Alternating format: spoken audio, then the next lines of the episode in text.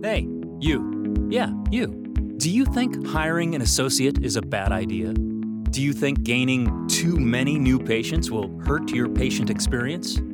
Do you think marketing makes you look bad? Do you find it unrealistic to increase your revenue by $25,000 a month? Whatever you think is what will be.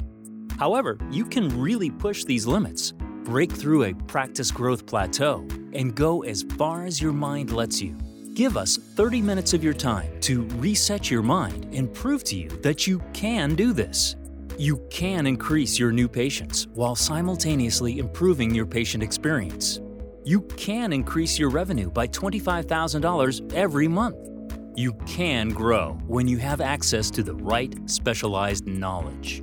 Find out how with a customized practice growth demo today.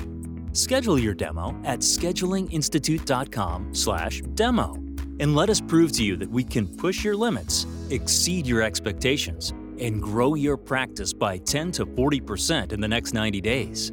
schedulinginstitute.com/demo. That's D E M O.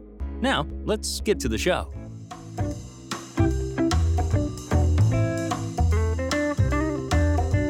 Private practice playbook. Playbook. It's the private practice playbook. Playbook. Hello and welcome to the podcast. Super glad actually to be here today. Uh, summer's been a little bit of a whirlwind to say the least, but uh, I feel like I've traveled quite a bit around the country, done a bunch of different client events, got out, uh, had a few speaking engagements. Um, busy, so hopefully you had a good one. Summer's over and it's time to finish the year strong. So, just as a reminder, uh, this podcast is specifically for individuals that are running what I would call an owner uh, sort of occupied business, if you would, uh, mostly doctors, obviously. And, uh, you know, can be single practices or multi doctor practices. And, and ultimately, this is sort of my uh, gift, uh, if you would, to the profession uh, in an attempt to try to help you. Uh, and so today we're going to talk about a subject that is near and dear to my heart. And it is actually one of the uh, foundations. You know, when we look at what's happening with uh, doctors across the country, you know, as I record this, the, the list is pretty simple. I mean, people are dealing with uh, challenges around energy. Uh, they're dealing with the way they look at the future. Uh, maybe they're not as optimistic as they, they could be. They're dealing with uh, they've always been dealing with money issues, right? But they like to suggest that that's not a big deal, and it's always a big deal. And then we have this uh, post-pandemic work environment, and you know we like to say that you know people don't work as hard as they used to, and blah blah blah blah blah. While while maybe your energy is actually less, and then you have the recruiting challenges, and obviously if you're running a multi-doctor associate type practice, which we have a lot of uh, you know, you have the competition just to get the doctors in, and then you have rising rates. You know, so uh, average uh, compensation rates have gone up, you know, five six percent over the last year, and and so bottom line is, you know, there's some stress. But but by the way, I'll just tell you, you know, we're coming up on 25 years with the Scheduling Institute, and uh, I don't think there was ever a year in the 25 years of working with doctors that there wasn't a problem that year. You know, every year there's a problem. And, you know, one of the things that, you know, my mentors taught me early on was that you know you just you deal with the problem and then you just get prepared for the, the next one that's going to come and that's a pretty pretty important formula for you to be applying into your situation but today, in particular, I wanted to talk about this. Uh, so there's a concept um, I did in an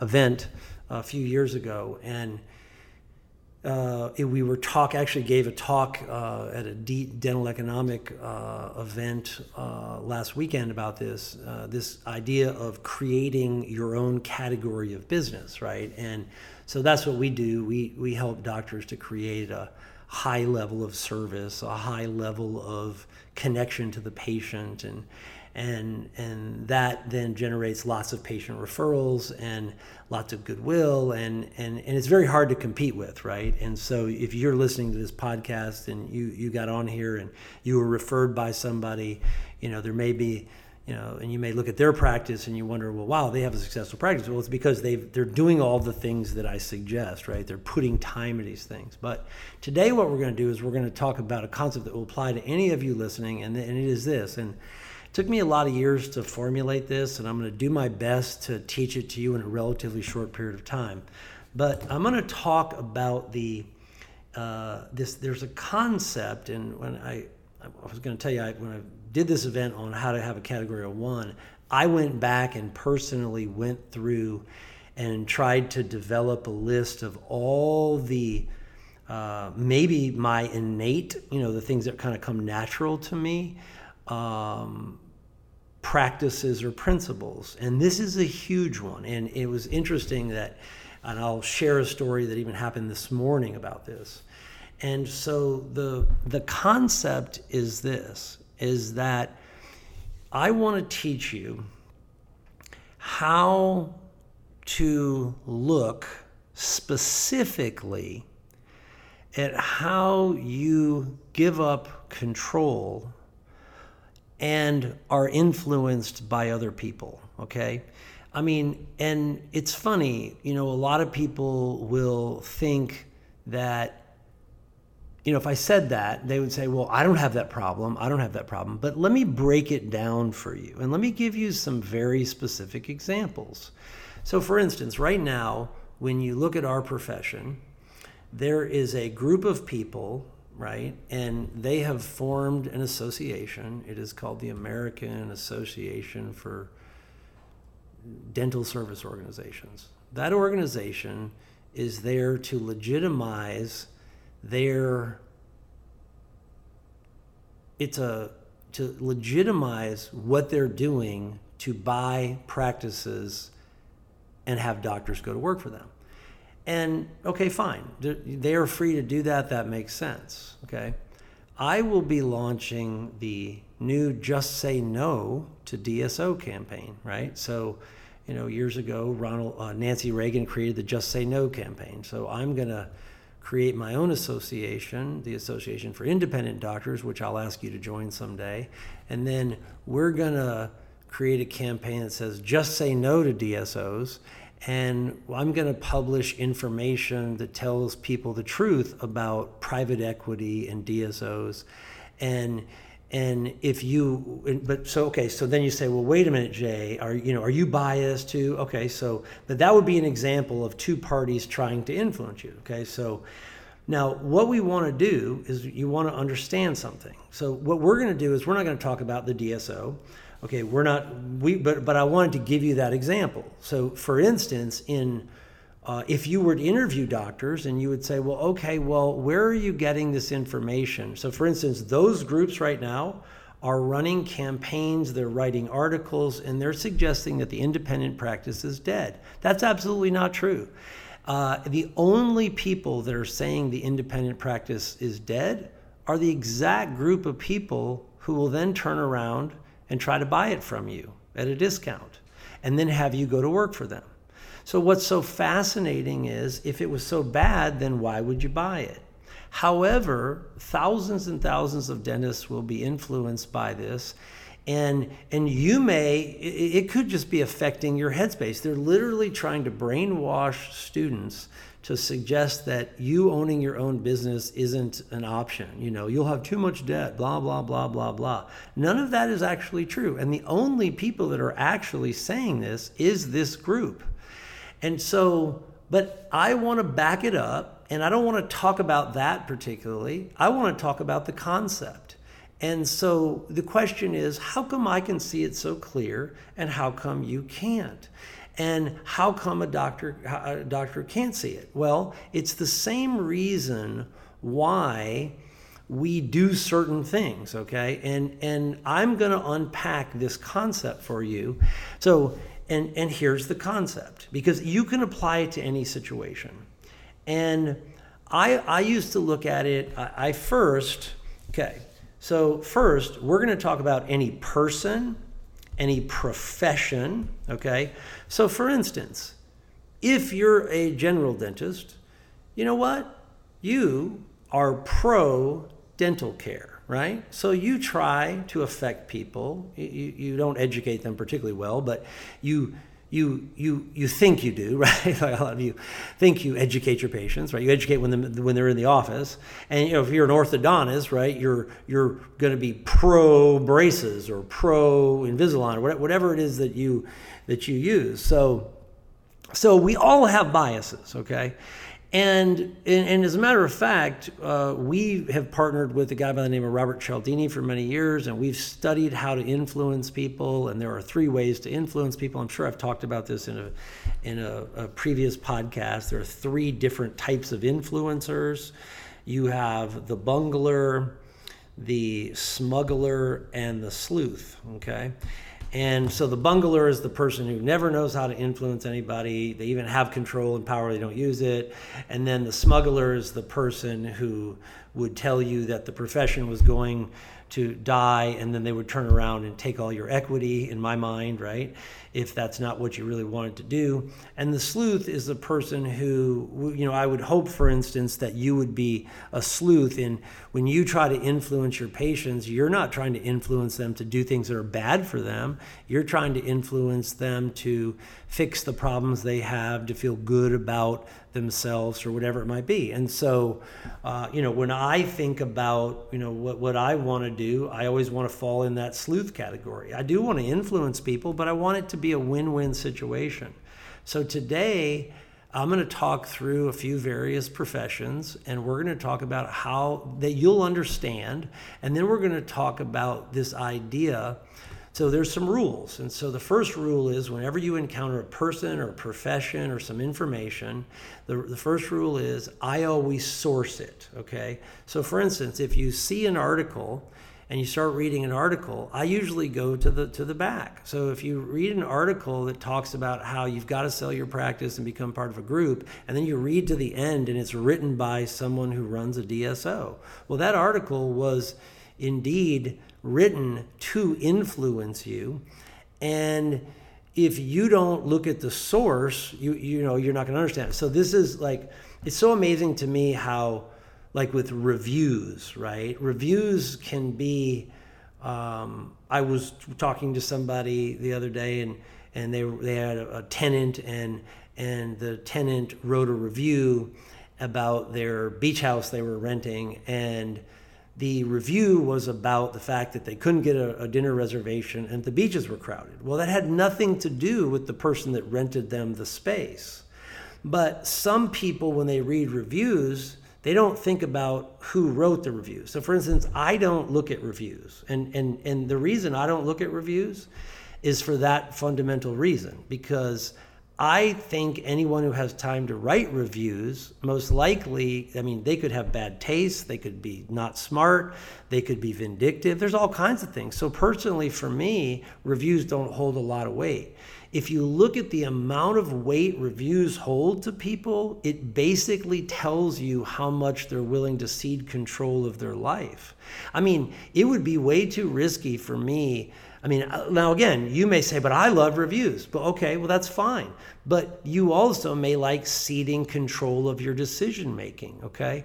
And so, what does that mean? What does ceding control of your decision making mean? Well, uh, some of the best examples would be if you watch, like, there's some shows like uh, Greed, Scoundrels, and, and this is a show about how people have used their influence to be what we call smugglers, right? To make it a one way street. And they influence people. And, and, and there are biases in professions, okay? But what I want you to understand is the concept. So, like one of the first concepts, and I taught this a lot in you know over 25 years of helping people to become high income earners. And what happens is a lot of people have financial influencers in their life that they allow to influence. And by the way, this starts in your actual home. So think about that. If, if you're born and you have parents, and you most likely the largest financial influence of your life will be your parents. Well, if your parents are middle class, how would they ever teach you how to get rich? They, they wouldn't be able to teach you. They'd probably teach you how to be middle class. If your parents were poor, they'd teach you how to be poor. They're not trying to hurt you, okay? So this is what's so important about this concept is the realization that you're allowing people to influence you all the time. But what you haven't really thought about is what the cost of doing it is. And if you think about it, you know, when we think about, you know, the highest level of this is when somebody, you know, somebody reaches out to me and they say, Jay, I've got friends in your 5X program. I want to take my business five times. I want to hire you. I'll do what you say. Okay, they are literally electing to be influenced. That's the highest level, okay? So uh, today, there's this guy, and he's a banker, and he has been calling me for six months. I will call him Eric. And I love persistent people. So this morning, I took Eric's call. Eric has invited me to a game or something. He's tried to take me to lunch. I have always said no. And so Eric is approaching me and he's saying, Jay, I am a commercial banker and I would like to talk to you about the Scheduling Institute. Well, somehow he got to me. And so here's what I want to go through. On that day, I wasn't looking for a banker. So I brushed him off. But today I said, Hey, Eric, I, I like you because you're persistent, but I don't want to waste your time. And I said, Eric, I have a I have a strategy in life, and here's what it is. This is the concept I'm teaching you. I said, you know, I have a pretty busy schedule and I have to make a lot of decisions every day about what I'm going to do with my time. And one of the strategies that I use is that when someone calls me and they have an agenda, I don't allow their agenda to supplant my agenda or to move my agenda aside. So I said, Eric, I've had the same bank for 20 some years. I have a good relationship with them, and I really don't think I want to change banks, and I just wouldn't want to lead you on. But I really love your persistence, right? And I was, I actually was giving him the concept, and so it wasn't personal against this guy, if that makes sense, right? So the concept is this you want to mature. Number one, you've got to learn that you are being influenced and you've got to study it.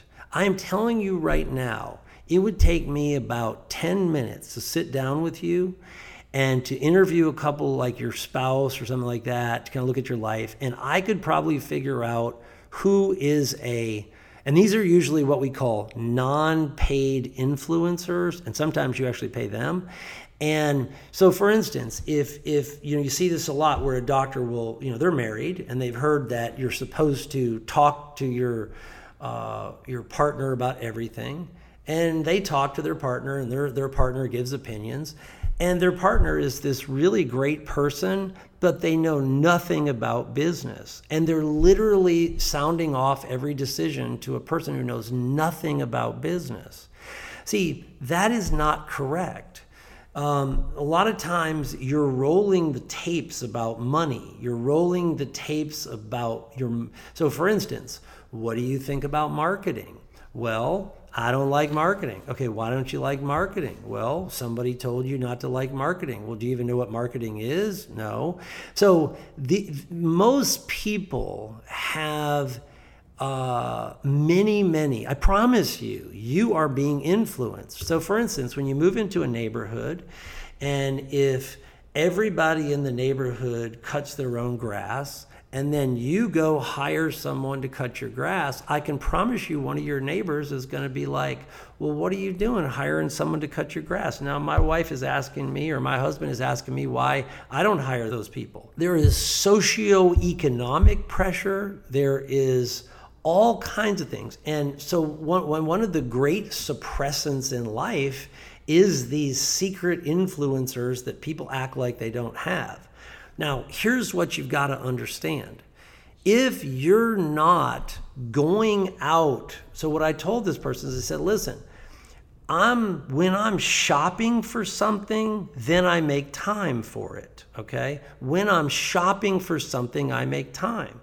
So if I mean, my assumption is you wouldn't be on this podcast if you didn't want to grow your practice. Either that or you're just interested in stealing my stuff and doing something. I mean, like I don't control all that, right? So, so there'll be some people on the podcast who will just want free content that they'll then turn around and use somewhere else. And then, but if you really want to grow your practice, then the highest level of participation is to seek out a relationship that would force you to do that. So when somebody hires me, and again, it's very different levels, but what they're basically saying is, right, and this is why, for instance, we do so many events and you know I, I i'm in contact with the clients because they're entrusting you right and and so and that's why for instance i always tell people well try one thing track the results right and, and earn trust but so when okay, so let's go back to wait a minute. Let's go back. So uh, all right. So I had a little electrical problem in my office, and so what do I want? I texted a guy. He's going to come over and fix it. I'm seeking someone to fix this electrical situation. Right. I'm seeking. Uh, uh, I'm seeking a triathlon uh, trainer right now. So listen, remember, th- that's the healthiest version. So one list I want you to make. I mean, I want you to make two lists today. On the left, I want you to put all everyone who's influenced you, right? And and and and what's so hard, for instance, is if you put your dad on that list and you have to understand that your dad has a limit. Like my dad had a limit. I had to go out and get other mentors who knew different things. And and then those mentors have limits. And so but it is so important to understand that you are being influenced. You're being influenced by your past, you're being influenced by social pressure, you're being influenced by people, your friends. And so, for instance, if you have a bunch of friends that are not winners and you decide you want to become a winner, your friends don't like it. If two people are in marriage and they get a little heavy and one goes, I'm going to lose weight, the other one's not exactly happy about it unless they're doing it together. So let's look at some professions. Like, so for instance, the life insurance profession. Okay. Well, the life insurance profession, right now, everyone who sells life insurance has rebranded themselves as financial planners. And so if you if somebody calls you up and says, "Hey, would you like a financial plan?" most likely what they're going to do is they're going to get all of your stuff and then they're probably going to try to sell you insurance. And in their mind, they are doing the greatest thing in the world, right? And so I personally don't buy a lot of very expensive insurance. So I'd rather concentrate on developing real assets. But these people believe what they're doing is in, well, I mean, here's the question is it in their best interest or is it in yours? So, this concept, and listen, this is so important because if you don't understand this, you're going to allow, I mean, let me give you a statistic. I saw a, a study that said that 76% of all doctors get their practice management advice from a friend free. And that's the dumbest thing I've ever heard. Like, that basically means that you would ask a person a question who you don't know if they're qualified to give the answer. I mean, it's the exact reason why when most clients hire us and I say, Well, why are your phones on the front desk? They look at me like they have no idea what I'm talking about. Well, because what they did is they copied somebody, but they didn't think about who they were copying. Okay. And so this concept of being influenced is a huge deal. You have to know when to not be influenced. So if you guys go to a, you know, I mean, how many times do you get influenced to buy a piece of equipment? How many times do you, you know, you've got to actually shop for what you want. You should not be. So, my rule, okay, so let's kind of let's apply this. So, number 1, okay, if I'm not shopping for it, uh, it's not going to I'm not going to be interested. Here's a call I get once a month. Jay, got a question. Okay, what is it? Got a really great opportunity to buy a practice. Really? Okay, tell me about it. Well, guy down the street, Uh, he's selling it for $350,000. I said, Yeah, tell me about the practice. Oh, well, guy's gotten kind of old. So he's describing a dying practice, right? Basically, and he's telling me what a great deal it is. I said, Well, who told you it was a great deal? Like, exact, like, did you do an assessment and you determined that? No. He said, Well, the guy who called me said it's a great deal. So you're telling me someone called you, said they have a great deal on a practice, only $350,000 and you're calling and asking me, I mean, what, what, what's your question? Right? I said, what, what's the question? And so what I'm doing is I'm sourcing where that piece of information came from. So you're telling me that a person who has a dead practice, literally, has called you and told you it's a great deal, and now you're telling me it's a great deal. You're repeating what you heard from the person trying to sell you the practice. And they go, well, yeah, I guess so. Okay. See, and I know they didn't pick up on it.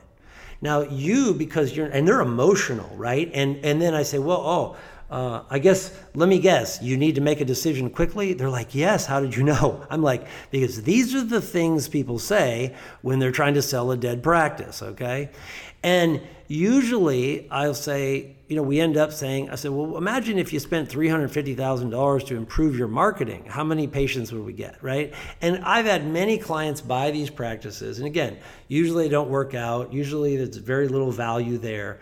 But the point that I'm trying to get to is do you see how it gets in your head? Okay, so the, the so what you're looking for. So for instance, by the way, in the DSO now, and any person who joins a DSO, every DSO has a finder's fee if you refer a friend. It might as well just be multi level marketing operations, okay? So the next time your friend is like, oh my gosh, you should join this, this is great. Well, how long have you been a member? Oh, well, I just did it two months ago. What are you even saying it's great for? You've only done it for two months. That doesn't even make any sense. The truth is, they probably get a payment if they bring you in. So when you think about this idea every single so imagine that you're able to insulate yourself right? So like for me i have we, we create a concept called like a bubble. And i i go through every day and and, and there's a sort of an imaginary bubble. And the first thing i never want to do is never put myself in positions where i can be influenced by people that i know don't have the is not something I'm looking for. It isn't something that. So, so let me give you an example. Let's say your brother in law becomes a life insurance agent and he says, Hey, can we meet and look at do your financial plan? Well, the, if you say yes, most of you will end up giving your assets, or you'll end up, if, if your brother in law becomes a real estate, you'll end up listing your house with a terrible salesperson. And it's because you accepted the first meeting. The answer is don't take the first meeting, right? Because you probably know, like most people, once you take that first meeting, it's very hard to say no. And so think about this like you have to look at every single piece of information coming out of every single person's mouth, right? So I was switching channels the other day, and I mean, I heard somebody say something that I thought made zero sense whatsoever, but it only makes sense if they were trying to twist the information in a certain way. And I kind of felt like they were lying, right? So I'm sitting there watching it, so I just turn it off, don't let it enter my brain. So, okay, now, if you want to run a successful practice, okay, there are four or five major things you've got to get good at. One of them is money and how we make decisions regarding money. Now, most people I encounter know very little bit about very little about money. They've not studied the history of money. They don't they don't know about how to control their own money. So, for instance, if you're listening to this, I think I've got a big financial event happening in Florida in October. There's probably a few seats left. You can reach out to my office. I do a three day uh, total financial review and the entire total uh, financial plan that you do at your desk and and the whole concept is to make you independent and to let you not be influenced by other people. So if you watch greed scam and scoundrels and you you know hopefully you guys remember bernie madoff right? And bernie madoff was all about this idea of he was able to influence people to get their money and then he just went and spent their money. And so you need, number one, you need to understand you have susceptibilities, right? This system for me started back when our, it, like, I even hate to say the word, but for me, um, I apply this like when people talk about illness. Um, I I tune them out. So like if in, in during COVID, I mean, you know, you'd meet people and they would just sit there and tell you about COVID. I, I, would just leave. I was like, and I even told a few people, I was listen, I'd rather not hear about it. Right? I think I've watched the news. I know, you know, and they were like, well, why don't you want to hear about it? Well, the reason I don't want to hear about it is because I'm a big believer that what you put into your brain, right, what you think about, tends to be what you get. So I uh, like somebody, you know, like you suggest they floss and they brush their teeth a certain way and they get a checkup. Okay, fine. I'm a big believer in protecting what goes into your head. You need to protect what goes into your head. You don't just throw everything into your brain because when it goes in, it sticks in your subconscious mind. You want to control that. And that's what I mean by ceding influence to someone else. You know, think about the advice you would give if you had a teenager, right? This is the our, all our worst fear. So the teenager, he doesn't ask his parents or she doesn't ask their parents, they ask their friends, right? So we all learn this. That's the dumbest thing you can possibly do, but they think that it's the smartest thing they can do, right? That doesn't make any sense. So this starts very early and it goes on a long time. And anybody who's frustrated with their business, anyone who's frustrated with their bank account, anyone who's frustrated with their people, I'm going to promise you, you have ceded a ton of control somehow and you have to get it back. And so, but the first thing is to realize you've given it up. I mean, the first thing is to realize. So I'm when I go around the country and if I'm talking to somebody, I mean, I want to check in and I want to say, hey, you know, and and it's interesting is like, are you negative about your profession? And and if so, why? Well, because someone told you to be. Well, that's that is that doesn't make well. It clearly does make sense to people. Sorry, I think I say that too much. It it it's incorrect is what it is right? And then all of a sudden if i said well who'd you hear that from? And then you say well i read some articles and i saw well who printed those articles? Well okay all right. And so i don't know how old you are but we we i like the term propaganda. Like when i that was the term for what the russians used to say about america. You know i have a um, we adopted uh, a daughter. Uh, she was two at the time, so it's 20 years ago. And we spent some time in the Ukraine. And, and when we were there, the translator was Yakov Shlutsky, right? And so I had some really great conversations drinking vodka with Yakov about the KGB. He was former KGB. And so I was like, okay, well, tell me a little bit about how you were taught about the United States. And so he's describing this and he's telling me clear as day. He said, Yeah, when we went to school, they'd put the map up and then the United States would just be this black. They would just make it black. And they would say, It's a terrible place. You don't want to know anything about it. And, and they controlled what they found out about the United States. Now, today, obviously, that with social media, that's very difficult to do. But they were just lying. And, and, and, and it's so interesting how, you know, when you think about the worst case scenario of propaganda, propaganda is still alive and well. And propaganda gets used on you like all the time. And so, my system that I created of filtering out everything that comes in your brain, filtering it down to the source. I always go to the source, right? So, okay, you're a financial planner, is that right? Yes, I am. And who do you work for? Northwestern Mutual. Okay. And that's an insurance company, right? Okay. All right. So you see, I know exactly what I'm dealing with. I'm dealing with a life insurance agent dressed up like a financial advisor. What are they? They're a life insurance salesperson. There's, nothing else to it. And so if I'm not shopping for life insurance, I'm not going to hire that person. When it comes to money, I teach all my clients very early on if you want to do well, you have to stop taking money making advice from everyone, including sometimes your family, usually your family, that's the hardest. Might be your parents, might be your uncle, might be your brother in law, might be your wife, might be your wife's life coach, whatever, whatever you got going on, right? Uh, anyone who makes, maybe your accountant, everyone who makes less money than you, you got to stop listening to. And you got to go find somebody who makes more. And you got to start listening to them. And most likely, people who, you know, that's when I say this podcast is a contribution of the profession. I don't get paid to do this podcast. I get paid to give teach people stuff and here I am doing this for free. Well, that's what I mean. So, if what I mean by a contribution, right?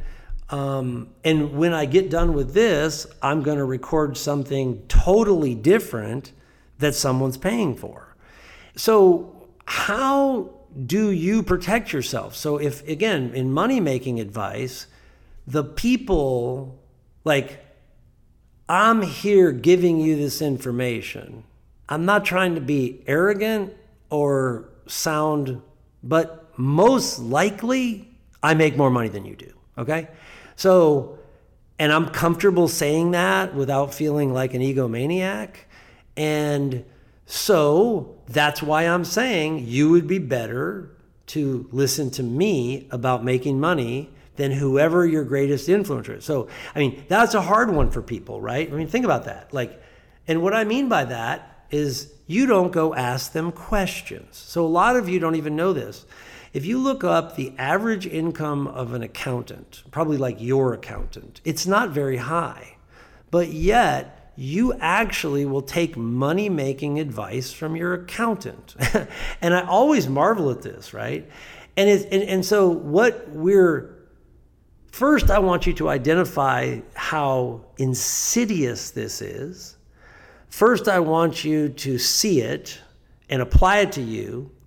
And then my hope is that you can get good and understand wow, are you telling me that the way this works is I have to go seek out people and pay them to tell me things that I can't get access to for free? That's exactly what I'm telling you. Because why would anyone, you know, it's funny. Um, sure you can crawl around the internet and get a bunch of free stuff but it's it's so interesting that you have to understand the concept so i go back over my life and it this goes back to the first time i ever ordered a book of cassettes for $99 from nightingale conant i mean and i'm learning from this expert right and then um, i want to learn how to market I go hire marketing people. I want to learn about money. I go hire. See, that's how that works. And it's the proactive version of it.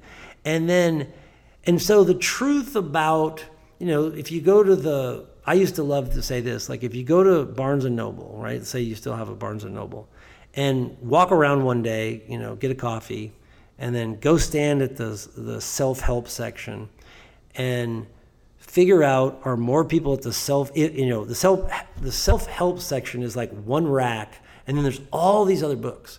And and if you compare like the fiction to the nonfiction right? I mean the self-help book thing is full of incredibly useful information. But but you have to go there. So if you think this information is just going to get to you by your circle of influence, you're correct. And, and so, one, you have to understand the subconscious mind, you have to understand the power of words, you have to understand how that's influencing you, and then you have to cut that off. And, and, and, and look at your language. So, again, I mean, usually in a five minute conversation, I can tell by the words you use whether or not you are in control of your life or not, or someone else is. And and then again, I mean, and then what if the, is your fantasy ultimately ceding control of your life? That's crazy. I uh, when I flew into Nashville the other day, there was a plane there, and on the tail, there was a person giving the finger. You know, it was like the the fu, right? It was like a, a fingers, and and so I was like, hmm, wonder whose plane that is. So I I get in the car and and I see it's got American Badass on it. Well, it turns out, and then I saw KR, so it was Kid Rock's plane. And then somebody sent me an interview with Kid Rock. And Kid Rock is talking about in the interview, he's saying, listen, I'm not beholden to anybody. That's like for me. It's like I have never been beholden. You know, for 25 years I haven't been beholden to anybody. That's why I can say whatever I want to say. I don't have corporate sponsors. And he was talking about that. He's like, most people have to do certain things. I want, like, for me in my life, that's always the way it's been. I, I maintain my independence. I, I'm not, I don't work with large corporations because if I did, they'd be telling me what to do. They'd be telling me who to hire. They'd be telling me what we need to say. I mean, what's going on in big corporations today is horrible.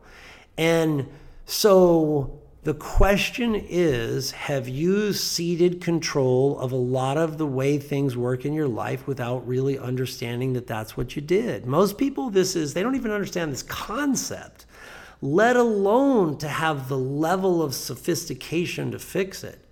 But I think for the sake of this recording, I want to kind of just stay on this idea and I want I don't want to go through the full solution with you because I think it's more important in this recording to understand actually what we're talking about. That every time you just soak up any random piece of information from a person who you don't can you don't consider their source. I mean, think about it like this.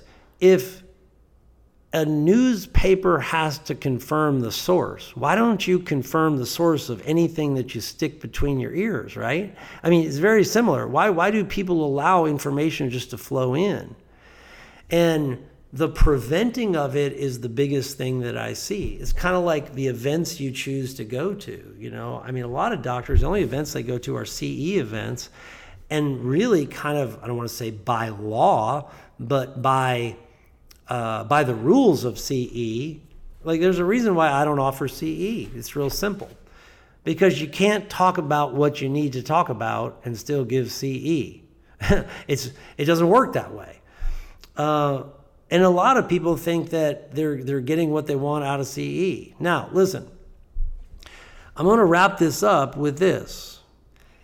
This is a tremendous profession. It is an incredible honor to be able to help patients, what you get to do.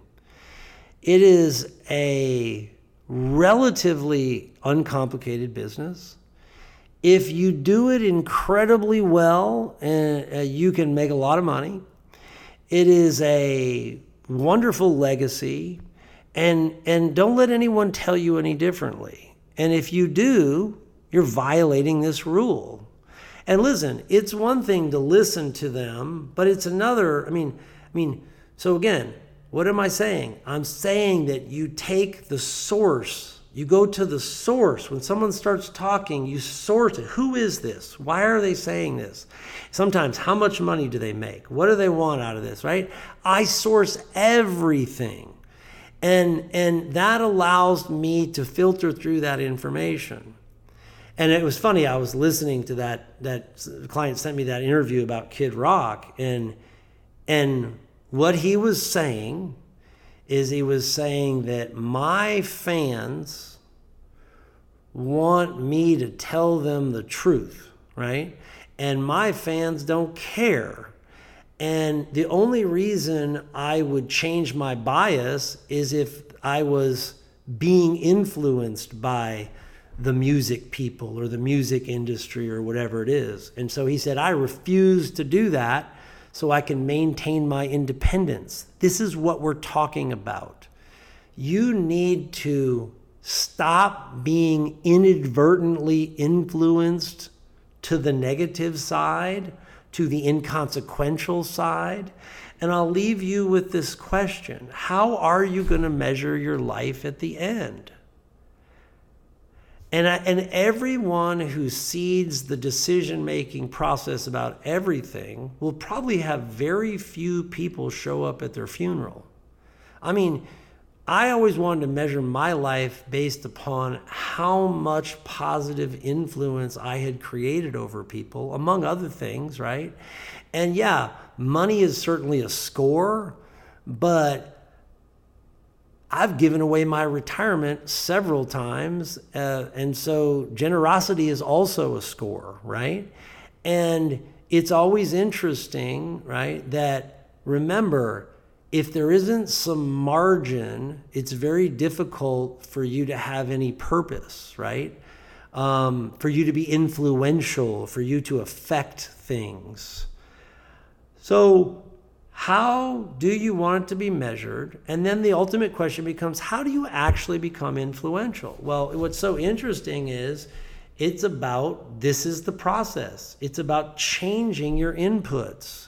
You know, you know, I have this community of doctors who are all taking their practice five times larger. And so you know, if you said, "Well, Jay, I, I, want to take my practice five times larger," then then you have to make an application for that program, and we have to vet you out a little bit. And then if all of a sudden you're in that community, and two years goes by, and the next thing you know, you're on the way to going five times. I mean, because it's where you chose to put yourself, right? You know, I chose to go to the meetings. I chose to learn the information. I tr- I had persistence, right? And I didn't let the naysayers, right? Uh, one of the Arnold Schwarzenegger, right? The nays- he talks about the naysayers. I was watching a clip and I was interviewing Nick Saban at one of our events and you know, he brought up, I was asking him about Alabama's recruiting, and he said, you know, recruiting is the essence of success. Like right now, one of the things about recruiting, like what I'm about to go do after this, is I'm about to deliver an incredible message to my clients on how to fix this recruiting problem because we've been attacking this thing for six months and and now that they're putting my strategies in place it's solving their recruiting problems right? If you're listening to this and you're you're you fear that i've got an incredible event going on in december for two days that you could come to bring your office manager. We can solve help you solve that problem if you're willing to put yourself in that position. But if you're going to just sit around and and you you know you're like well we have a recruiting problem. And it's like what are you doing to fix it? Well it's not fixable. Well that's what you're basically doing is you're listening to the people and you're listening to even allowing your team to say that to you. You're probably saying it. And anytime you say it that's the truth. So stop ceding control. Start taking control. Start eliminating the influences that are not getting you where you want to go and understand this concept. And then go and step up your game, put yourself in a place to learn the things you need to learn. I mean, pretty easy. So, anyways, I want you to take this. I want you to be a student of it.